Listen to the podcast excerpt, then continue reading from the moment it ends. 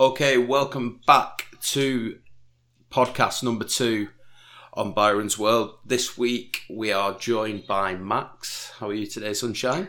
Hello, mate. How are you? I'm very good. Very good. A little bit tired after watching the boxing last night where my man Ruiz Jr.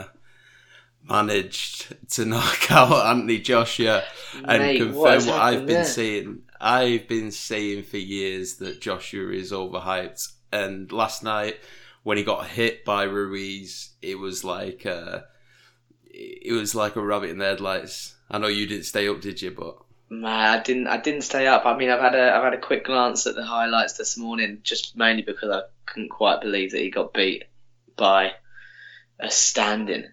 But fair play to the geezer. Yeah, he after that first hit, that first down, he did not look comfortable after he got back up. Not at all. But that's why I respect Ruiz a little bit more, because everybody. I mean, he took the fight on 5 weeks. 5 weeks notice, because Miller was obviously a druggie. And everyone's slagging him off, saying, "Oh, the fat man, he's a fat man," blah blah blah blah blah. And then he goes and does that. Unbelievable. The first heavyweight Mexican heavyweight champion ever in boxing. I know. Mental to go and take 3 belts off Joshua on 5 weeks' notice, mate. Unreal. Money down the drain. It just shows that he couldn't do it in the States, but somebody who could do it in the States was you, my friend. So today we're going to start the Traveller's Tale series because Max actually went and did Camp America, which a few people will know about. How me and Max met, it was before he did Camp America. Me and Max met. It was in a long time ago, in a sunny, distant land. 2015. 4 years ago. Summer 14 or 15? I don't... 15, I think. No, 14 or 15. They were all a bit of a blur. And when I actually met Max, I thought he looks a bit different to what he did now. He didn't have the beard or anything. I've got a nice wise beard. You've matured very, very well. Matured like a fine wine. But when I met you, I'll never forget. I said to you, "You remind me of Ralph Wiggum from The Simpsons," and then you looked at me and said, "Well, if I'm Ralph Wiggum, you're Chief Wiggum." So then you started calling me Dad, didn't you? And I started calling you Son. It was all fun and games, and we had a laugh with it, and then we took it to the next level. We got very pissed up one night. Outside the Viking, in Sunny Beach in Bulgaria. And yeah, Max went to the tattoo studio. And what did you get? I got probably the worst tattoo that I've got, without a shadow of a doubt, but also the funniest. Byron is my dad, tattooed as a nice sort of tramp stamp across my hip. And anybody watching visually, we're going to get the image of that up now. There we go. You want me to get the tattoo? Oh, you've got it. As if you've got it. No, you're gonna send me a picture after the pod. Now I'm gonna edit it in. And anybody listening on Spotify or an Apple Podcast, then head over to YouTube if you'd like to see that. So today we're going to talk about your trip to America. How long ago was this? What year? Did you do the Camp America? So Camp America was not last summer, the summer before. So what we are now 2017. Yeah, summer 2017. And what made you want to do Camp America? I mean, I've seen things around, around the internet, Facebook, different people doing it, but. What made you want to? I mean, for me, camp was, I was in a position where I wasn't working at home. I was doing bits and bobs, a bit of freelance stuff. I just split up with an ex not long before going, and one of them things where you'll know you split up with someone, just want to get away, go and get out of that headspace and go and do something different. I was teaching and doing a bit of teaching, some sport in schools, doing some freelance stuff, and I just thought it popped up. Camp America, I thought, yeah, do you know what? Something I've always been keen on doing. Let's just apply and see what happens. And like 2 weeks later, I had got the job at one of the most prestigious camps in America, and I was applying for my visa. What's the application process like when you're doing something like Camp America? Like, do you have to apply for a specific job when you're going out there? I went through a company called Camp Leaders, so it's saying a similar story to Camp America or AmeriCamp or whatever. There's quite a few that do it, but it was really easy. You literally apply online, you pay like a nominal fee, and then that starts the process and gets your profile built. You build your profile, and then from there you just go into like a big bit, like a, I guess like a big file, and every camp in America can see your file, and then they pick you for what your skills are good at. So I obviously mentioned working with kids, teaching a bit of golf, teaching a bit of football, and got approached by said camp, and that's sort of how it starts and how the application process goes. And then you've got to sort out your visa and all that. Yeah, then as well.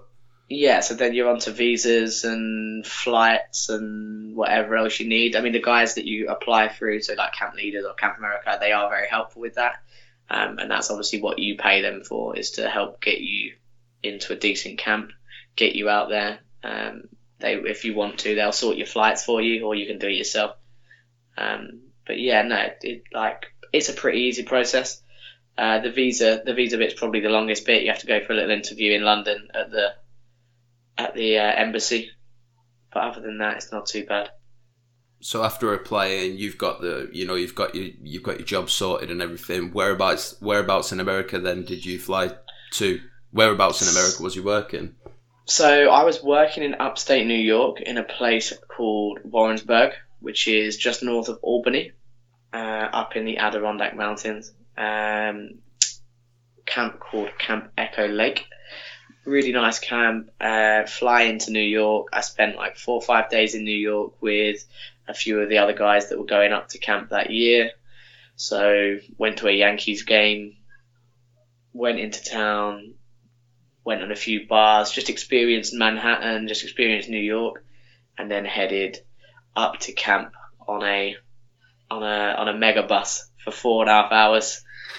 To Albany, greeted by some of the campers and the staff that picked us up in a what the Americans call a minivan, or what we probably refer to as a big old Chrysler, and or a mum wagon. And unfortunately, it didn't have air conditioning, and it was rather hot, so it was a warm way to start. But yeah, really, really good, easy to get out there. Like, got to see New York City, which was awesome, and then headed up to camp for a pretty unforgettable summer. When you was in the camp, the other guys who was doing the camp with you, what nationalities was you mixed in with? Was it a lot of Brits? So yeah, I'd say you're probably like 80% of Brits. Like, I think camp in America is definitely something that's sold as you've got international staff. Your international staff are a big point in like kid campers' lives. So yeah, definitely a lot of Brits, but also lots of others. Like you had lots of Americans, few Canadians, a couple of Australians, a couple of Kiwis. So they're people from all over, but I would say majority of staff were your English, Irish, Scottish, Welsh. Did you just integrate with everyone, or was you just sticking with the British clique? Or if I'm honest, like the staff was a little bit cliquey, but not to a big deal. You sort of had your staff. So you stuck with on your days off. So you had days off. You either had Wednesday and Thursday off, or you had Friday and Saturday off. And you used to go away for the evening and rent a house somewhere or go to a motel, etc. So it wasn't. It was more a case of you stuck with the guys you were on day off with. But when you're in camp, it's such a sociable place, and you're not allowed any technology. You're not allowed your phones. You're not allowed anything like that. So you're forced to talk to people. You're not allowed no phones. No, the kids. So the staff, you had your phones and stuff, but they had to be locked away, and you could have them at night after the kids had all gone to bed. But they had to be locked away before you went to bed, so you couldn't take them back to the bunks and stuff, because obviously you stay in the bunk with the kids. That sounded a bit dodgy, mate. I know, it's a little. I mean, if you say it like that, it's a little bit. But yeah, so like camp is like you've got all the bunks. So you've got like 12 bunk beds. Yeah. So you'll have all the kids sleep on the bottom bunk, and then there's four like on normal beds, and then there's four bunk beds in the corner, and you've got the staff on the bunk beds. Right. So that's why obviously you're not allowed phones, you're not allowed any sort of like camera devices, anything like that, because obviously then places the child at risk if you're a nonce. But yeah, so it's a funny old place. It's a weird, but yeah, the kids. I mean, kids don't have no technology for 7 weeks. It's Jesus a really Christ, old. Did you have any surprise in this day and age that kids are actually doing that? Was it just American? I'm taking it was just American kids. Pretty like much locals, all American like kids. I think we there were like two international kids that like they come over from China for it.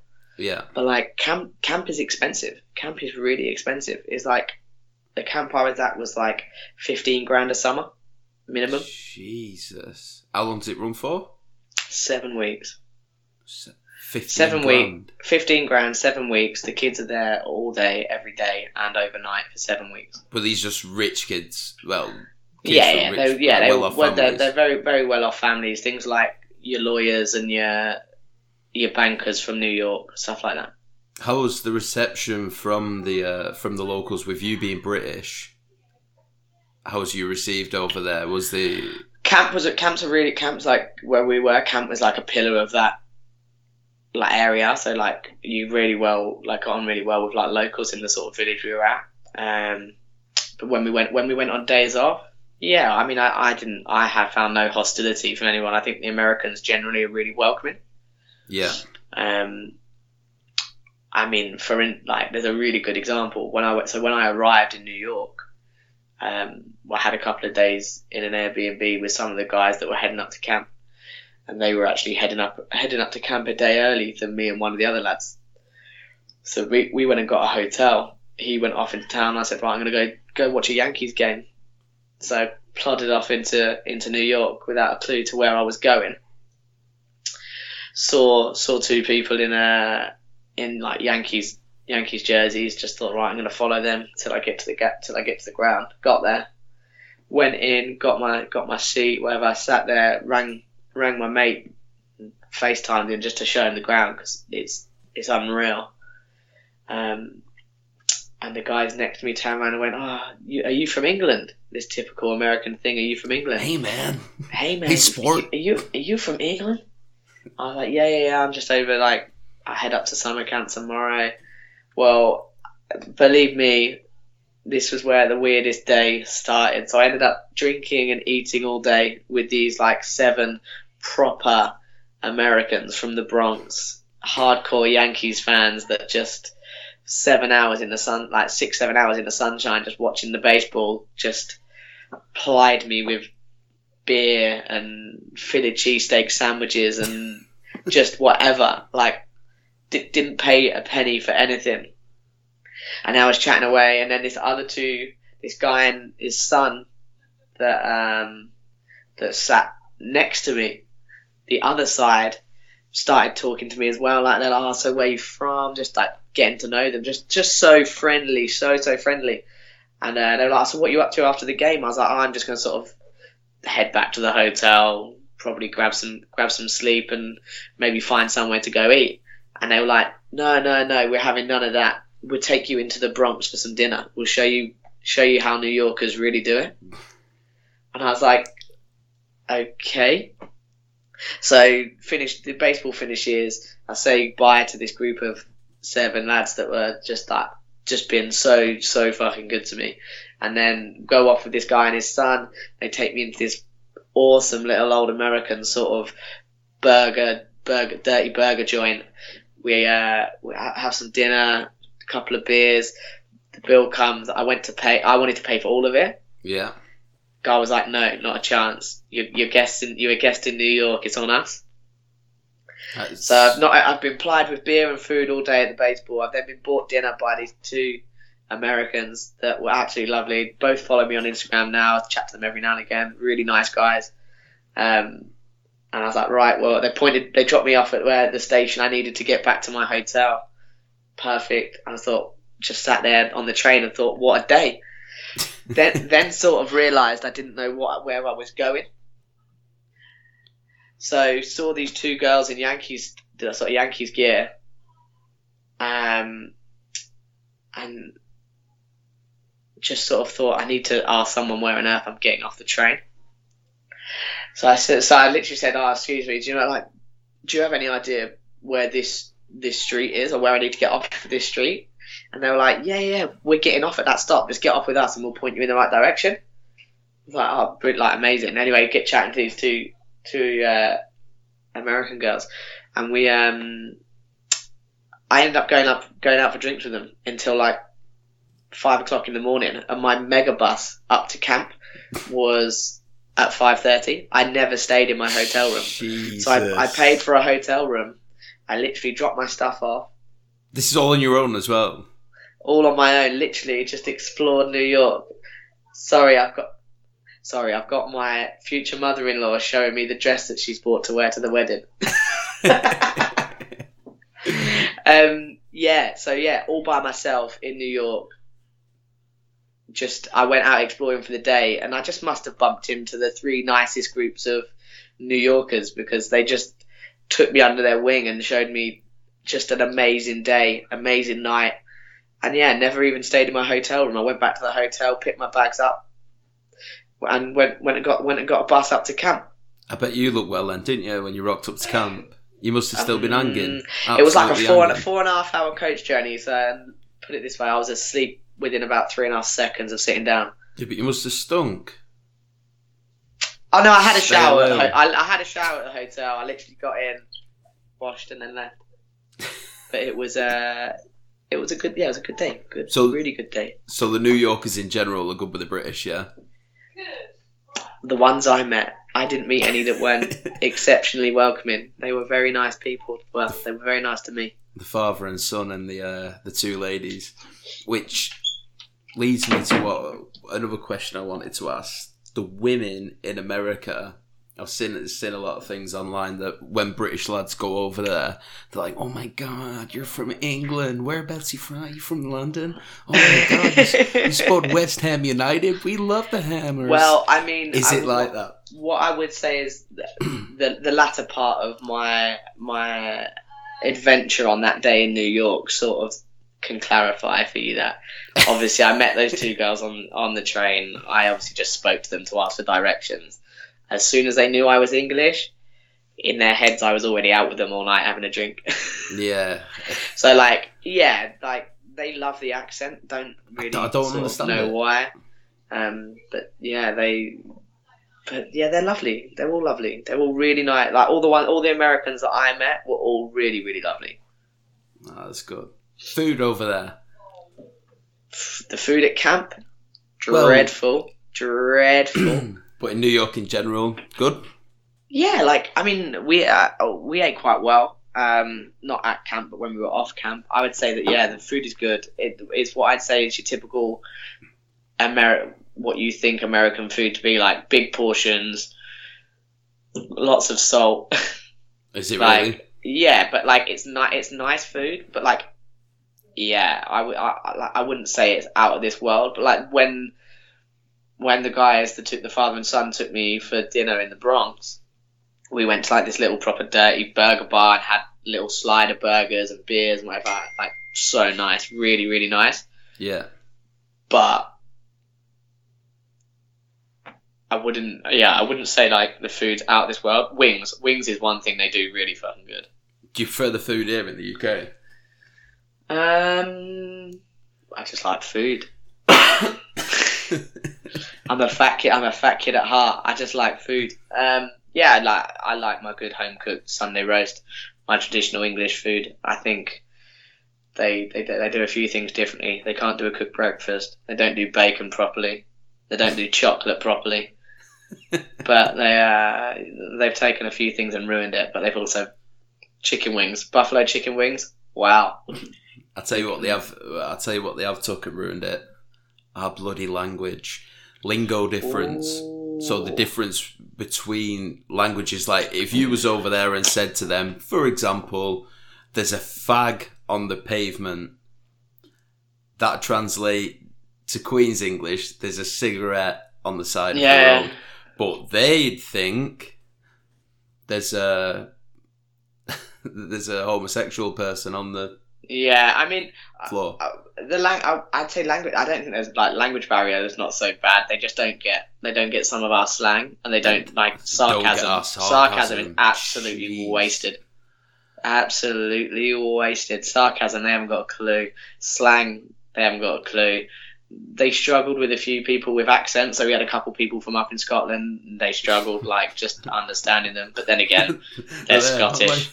Oh my god, where are you from? London? Fucking no, I'm from Aberdeen. yeah, exactly. Exactly that. I took to starting just telling people I was from London just because it was easier than explaining to them where on earth Milton Keynes was. But they're all right. So they could understand you relatively clear then, yeah? Yeah, they just certain things you just had to clarify what on earth you meant. Yeah, the humour's it's nowhere near British humour, in my opinion. Their jokes are very straight to the point, and I don't know, when I'm watching American TV series like Friends, for example, some people might slate me in the comments for this, but I never really thought Friends was not that some people. Funny. Some people aren't going to slate you. I'm about to slate you. You don't like Friends. No, it's just the automated clapping, the automated audience laughs on cue. I just don't get it, and I think it was the Americans who the whole. The old clap on cue thing. I just, it's like you're meant to laugh. If you're watching a program and they're clapping on cue, that's your cue to laugh. So that's like the program saying to you, they're telling you to laugh, and I don't like that. Yeah, no, I get what you mean. I mean, I to be fair, I found that the guys the Americans at camp definitely got English humour a lot better than other Americans, mainly because I think because they work with internationals every year, so they've been around it. But definitely some of them didn't understand the way we spoke to each other. So I was teaching shit, pretty much. Yeah, but basically, mocking each other all the time. You just with your mates, you just absolutely terrorise your pals. Yeah. So I worked with a lad called Callum as a golf instructor, and he'd get up in the morning and we'd meet up in the staff area, but he'd just say, all right, mate, you little fucker. And I'd turn around and go, shut up, you big fat prick. But with us, we know we're bantering, we're having a laugh. We don't care. That's our way of saying good morning, mate. You're all right. And they just didn't. Oh my God! Did you hear what Extra said to Callum? They called him a big fat prick. Call the local newspaper. They just that sort of stuff. They didn't get the way you just sort of terrorize each other. But they were pretty good. They sort of got our humour, but then they've been working with internationals and stuff, so it's a bit more. Yeah, they're used to it a little bit. They're used to people calling "Good morning, you prick." Do you know what I mean? That's normal over here, though, isn't it? I think that was similar when we was in Bulgaria. Certain nationalities, they couldn't figure out what we was doing when we was just giving each other shit. And a lot of people who aren't from the UK, they do take it to heart as well. When you try having a bit of a laugh with them, they do. They perceive it the wrong way, which is a shame. Yeah, you do have to. You've got to explain yourself. Yeah. Yeah, I did find myself sort of having to think about who I was saying it to, because just in case they didn't take it quite the way it was meant. I think the closest thing to us are the Aussies, aren't they? I know there's a lot of this. I think they're worse. But Well, yeah, probably. Only you can't. You know what I mean? Yeah, literally. I lived with an Aussie when I lived in Barcelona, and they will. They're a funny bunch. We can get you on for Barcelona a bit down the line, can't we? Barcelona. Right. So your average day at work out there. You wake up. What happens? Well, I mean, I did everything I could to do as little as possible, but your general average day at work. So you get up, you get the kids out of bed, you get them to breakfast for about 8 o'clock. So you meet in the breakfast hall, have your breakfast. I then used to skirt off to go get the area ready for golf for campers for that day. The kids would then stay with the group. They'd get there and find out what their activities for the day were, and then they'd be off on their day. So you'd have certain staff that would stay with the group all day and go round to each activity. So there was, obviously, you had a lot of activities on camp. So things like, I don't know, golf, sailing, football, rock climbing, archery, whatever it is. And they'd just go around and do their activities for the day. But because I was a specialist in my sport, I just stayed at golf and the campers came to me. So it was just golf you was teaching throughout? Yeah, just golf. Lovely. And I forgot to ask before, was you was 21 whilst you were out there, right? So you was at a legal age to drink? Yeah. Yeah. Yeah, I had always wanted to go to camp, but I always said I wasn't going to go until I turned 21. Because I wanted to be able to enjoy everything. Yeah, experience. I didn't want to have to not be able to go out in town or not be able to do certain things because I wasn't 21. Yeah. The nightlife in general, how did you find that around New York? All I can picture, I've never been to America, so I've never been to New York, but I used to watch How I Met Your Mother. Obviously, that was set in New York. Lots of bars like that. Is that how it is? Yeah, there are lots of bars like that. I mean, I didn't really venture into like proper clubby clubs, is what I'd say. We spent a lot of time drinking in sort of bars that turned into clubs. We spent a lot of time in karaoke bars, which was quite funny. We spent a lot of time in the motels, pre-drinking and then heading into town to find a bar. But I would say definitely it's more of a bar culture as opposed to a club culture. Yeah. So like your bars at 11 o'clock, they'll clear a bit of space and there'll be a bit of a dance floor. The music will be turned up, but it's still a bar. Yeah. But it was wicked. Yeah. Like really, really good. We spent a lot of time in a place called Lake George. Look it up. It's good. The Lake George Beach House was probably the place that we spent the most time. Yeah. What about drink prices and beer in general? Was you just drinking like your stereotypical American beers like Bud Light and stuff like that, or? And do you remember how much you was paying? You know, for a pint? I would say the beers were probably similar price to home. Like I wouldn't say there was much difference. Certain beers were cheaper. We drank a lot of Blue Moon, a lot of Bud Light, a lot of Coors Light, and then a lot of the local beers to where we were. But generally, I would say, it was like, I wouldn't say the prices. I didn't sit there and go, wow, they're expensive or wow, they're cheap. I'd have just said it was like paying for a normal beer. Was their drinking culture similar to ours or not? I mean, we've got Binge Britain, and to be honest, I didn't really see that side of things because when I went out on days off, we were all out to go and get plastered, and it was all international staff and a few Americans, a few Canadians, a couple of Aussies. We all got involved. We got stuck in big time. So like chaotic, mate. It was chaotic. But I just wouldn't. I didn't see that side of the drinking culture from the American side of things. No one could drink like us. was they behaving different though? What I mean is, like the American staff or the say I think over there it's similar to like Denmark. They drink on they can drink on shift, can't they? The bartenders and everything over there, which we don't have here. I mean, like your average bloke who goes on a night out, who you seen, who was pissed up, tanked up. Was he behaving like somebody who was pissed up from the UK? No, I would say that obviously we brought the level down a little bit. Of course we did with Brits. Yeah, because you respect it. You wasn't behaving like you would if you was that pissed up in the UK. No, I don't. I wouldn't have said so. I would have said everyone was fairly respectful in the way they acted, generally speaking. Mainly because it was. We're in a community that everyone knew that we were from camp.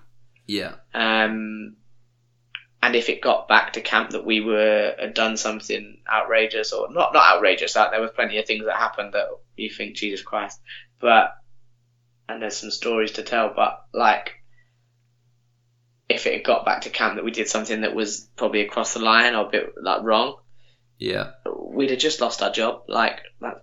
Even though we were out in the town and we were on day off, we still had to bear in mind we were sort of representing camp.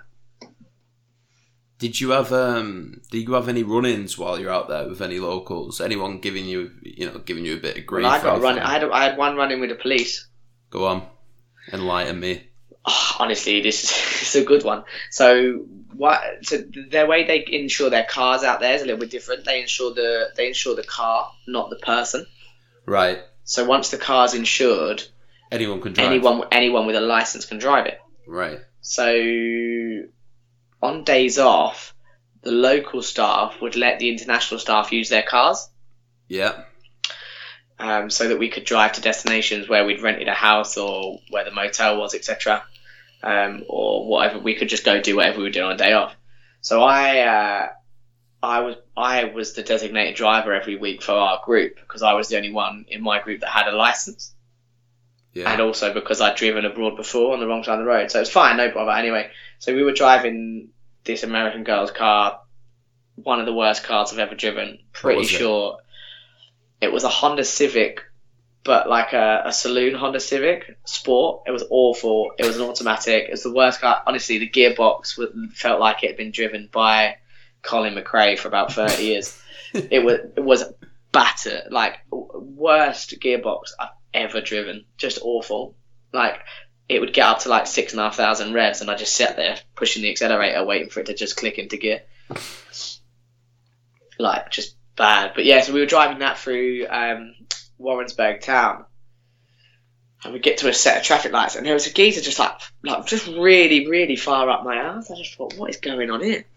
Anyway, he swung around me as we got to the traffic lights and just a massive pickup, like American traditional pickup. He just swerved in front of me diagonally, stopped, pointed out the window and said, "You, pull over."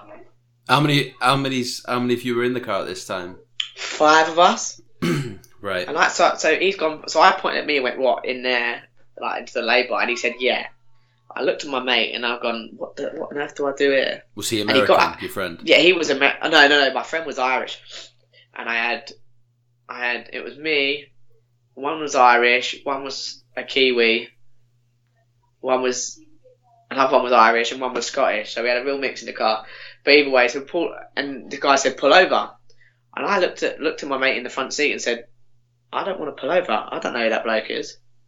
Like, I don't know what's going on here."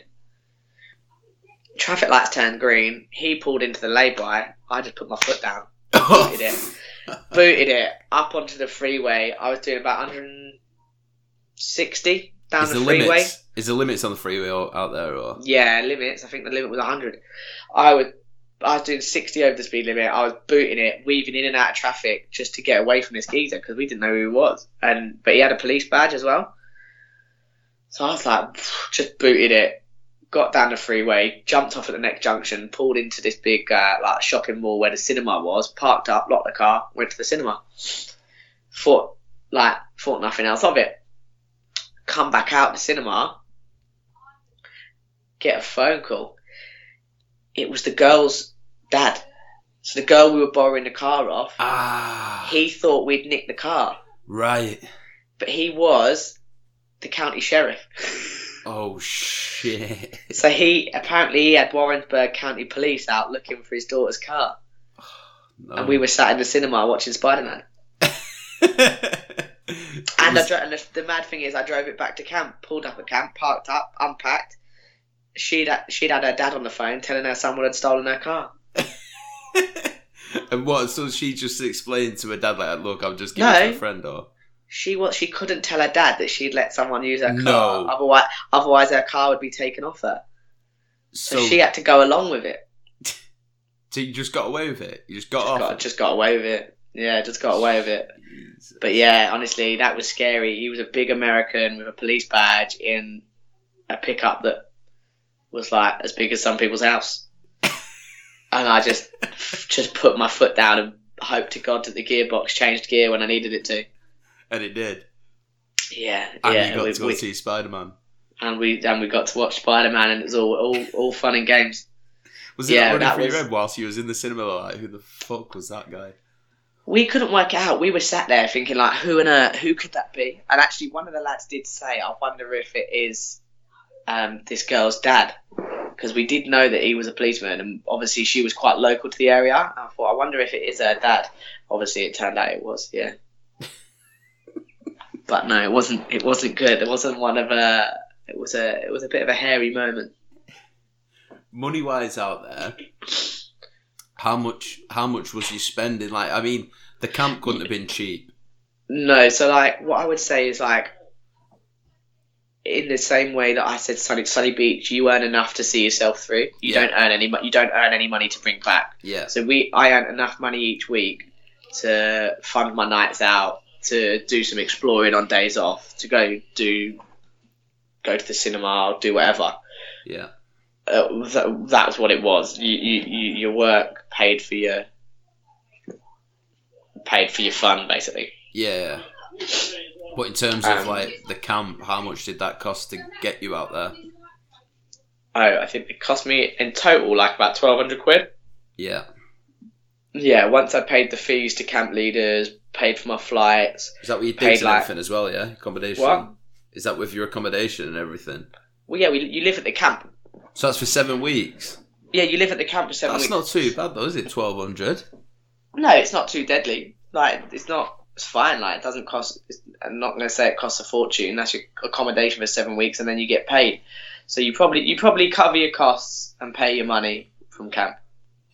And was you getting paid weekly whilst you were out there? Yeah, paid weekly. So they set you up. You get a social security number when you get there. They set you up with an American bank account, and then they just pay it. You get like a debit card for it, and then they just pay you into that. Oh, it's decent, mate. It's decent. Yeah, so that's good. Like good. Like I highly recommend doing it for anyone. Like I obviously camp has played a big part in the next chapter of my life. So I got fond memories. Yeah. So it was all that it was cracked up to be? Did you get the experience that you felt you was going to get beforehand, what you signed up for, and would you recommend it to other people? I would say part of it yes, part of it no. Like obviously for me I'd highly recommend anyone to go and do camp. Like it's a really, really good experience. Obviously, for me, camp has turned out to be one of the best things I ever did because obviously I'm now marrying. We'll get on to someone that I met there. So camp holds a special place to me. I probably didn't treat camp in maybe the way people should. I went out there to have fun and have a bit of an adventure. Was you in Bulgaria mode? On days off, I was, but like. Like, mate, actually, I'll tell you this. So the first day I rocked up at camp, this lad walks up to me and goes, I know you. And I went, nah, I've never met you in my life, mate, sorry. Like, not sure who you are, but nice to meet you anyway. And he goes, no, I know you. And I went, oh, mate, I don't, honestly. If I've met you before, I've forgotten you. But, like, not in a rude way, like, I just don't. Yeah. And he went, oh, no, I definitely know you. Let me figure it out and I'll tell you. About 2 hours later, he goes, "Did you work in Sunny Beach?" No. And I went, "Yeah, I did work in Sunny Beach. Why?" He goes, "That's where I know you from." And I'd sold him and his mates tickets for the whole week. No way. In Sunny Beach. And it's an English lad. Yeah, he's from Liverpool. But he showed me messages between him, from his mate and me, organising when to meet them in Sunny Beach to pick up their tickets. Wow. And there was pictures of me and him like dancing on the bar in Viking.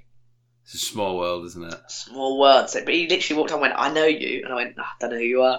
But now he's one of my pals. He's coming to the wedding. Just like, yeah. But like, I think you meet camp and Bulgaria, Sunny Beach, definitely share some similarities in the way that you meet people that you make connections with. You spend that time with them. You live in such close proximity that they become like family for the summer. Yeah. And like you'll know, you've got pals from Sunny Beach that maybe you don't talk to as much as you'd like to, or maybe you don't get to see them as often as you could, but you still know, you drop them a message if you're in town and you'll catch up. Yeah. Like you make really good friendships and bonds out there. I probably could have taken the camp side of things a little bit more seriously. Like I could have probably done better lessons with the kids, but like they enjoy themselves, but like, yeah, I went for the experience of meeting new people, enjoying myself, seeing a new country and that sort of stuff. I didn't necessarily go out there for the actual camp side of things, but saying that, camp was amazing. Like it's incredible, and I would highly recommend it to anyone. So you've met friends for life, you've met your future wife who you get married to. In so 3 months. Jeez. 3 months time, yeah. It's all coming around very quickly. But yeah, no, we met out at camp. Sort of a bit of a funny situation. So she wasn't doing Camp America, no? No, she was. So she was doing camp. So she was the sailing instructor. I was a golf instructor.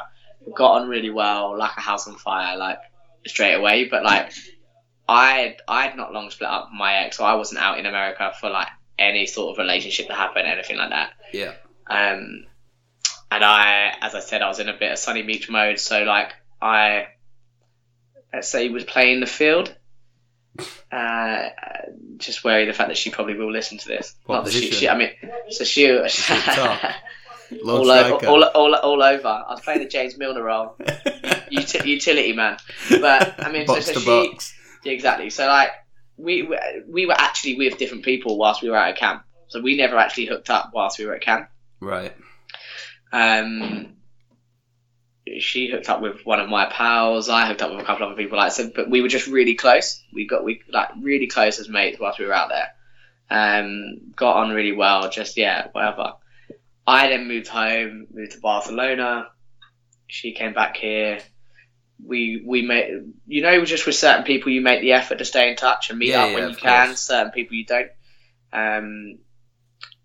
I came back, we met up in London, she then came out for New Year's, and like we just stayed in contact, like just got really, really close, and then it all sort of snowballed from there pretty damn quickly. And now I'm going to have a daughter-in-law.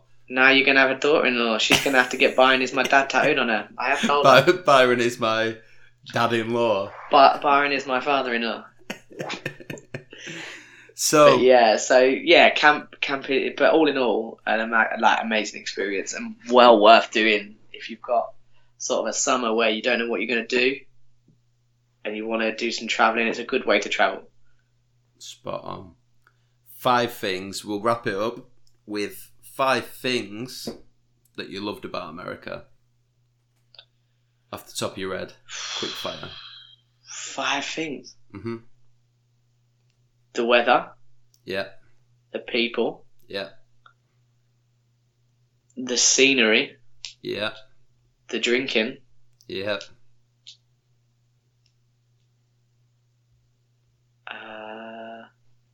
Trump. The build up to the Conor McGregor fight. It was all over the gaff. Was Trump Was Trump in charge at the time? He would have been. Yeah, all the kids and their families were all very much pro-Trump. Really? Yeah. Yeah. Right, now we'll go for, talking to Trump, 5 things you hate about America. Hang on 2 seconds. Oh my God. I like the dress. Max likes the dress. Anybody audio listening is, I think it was his mother-in-law's just walked in. Yeah. His mother-in-law's just walked in the dress that she's going to wear to your wedding, right? Yeah, basically. Today's a big day. So Becca's mum and dad are going down to have lunch with my mum and dad without me and Becca. Have they've met before, or? Yeah, they've met before. Oh, we did Christmas together and stuff this year. So we've all met and everything. But they're going down for lunch without us, which me and Becca are a little bit wary about. Being at the wedding's in 3 months. Lovely. I assume that's probably the topic of conversation. But yeah, 5 things I didn't like about America. Do you know what? Honestly, it was such a good experience. I genuinely couldn't tell you 5 things I didn't like about it. Pick 5, Maxi boy. I haven't got 5. You can use Trump as 1 if you don't like Donald Trump. It's fine. All right, I don't like Trump. I didn't actually particularly like the kids. What? Wow, because they just stuck up. Rich kids. They were really spoiled rich kids. They were just hard work. The kids knew that they paid your wages, basically. Really? How old was they actually? I didn't even ask you that. I told the kids what to do, and they would literally turn around and go, "I don't have to do that. My daddy gave me." My dad literally paid your wages. They were stuck up, spoiled. Like, some of them were lovely, but most 90% of them were stuck up, spoiled, and just spoiled little fucks. Yeah, you know, like sort of kids. They just need a slap. Yeah, but obviously you're definitely not allowed to do that. I don't promote hitting children. He's a Camp America ambassador, Max. What? The Camp America ambassador for the children, Max. Yeah. No, they had their times and they were lovely, but they just obviously, when you got parents that are paying $15,000 a summer and then for their kids to be away, and I felt a little bit bad for the kids because a lot of them were they'd go to boarding school, they'd be away at school all year, and then they'd come back and then their parents send them away for the summer. Yeah, they just never see their mum and dad. So but the parents are living La Vida Loca though. Yeah, of course they're out living life in the Hamptons or whatever. So. They're all right, but yeah, no. So I liked the kids, but they were hard work. They knew what they could get away with. They knew really there wasn't any sort of authority. But yeah, I can't give you 3 more, mate. Honestly, it was a really good experience. Really good experience. The country was awesome. Norwegian Air were dreadful. Don't fly with them. Who's your favourite American? We'll finish on that question. Your favourite American person of all time? I'd say Tiger Woods. My favourite American person of all time? Yeah. Barbara Curtis. I think mine would be her. You don't know who Barbara Curtis is. My God, it's one of my godparents. No clue. I don't need any celebrities. I've got family. They're much better. You've got family over there? Yeah. Got 2 godparents out there. Oh, lovely. Right, Max, thank you very much for coming on today. Thanks for everybody who's watched the first episode as well and rated it on iTunes. People who've subscribed onto YouTube, thank you very much. If you like this episode, then do subscribe on YouTube. Get over to Apple Podcasts, give it a 5-star and a review if you did like it. And if you want to be a guest or you have any questions, I've set up a separate email. So that's byronsworld@hotmail.com if you want to send in any questions. But for now, that's bye from me and bye from Max. See you later, people. Thank you very much, Max. We'll be hearing from you again in the near future, I'm sure. Perfect. See you later, mate. Take care. Take it easy. Sweet. Spot on.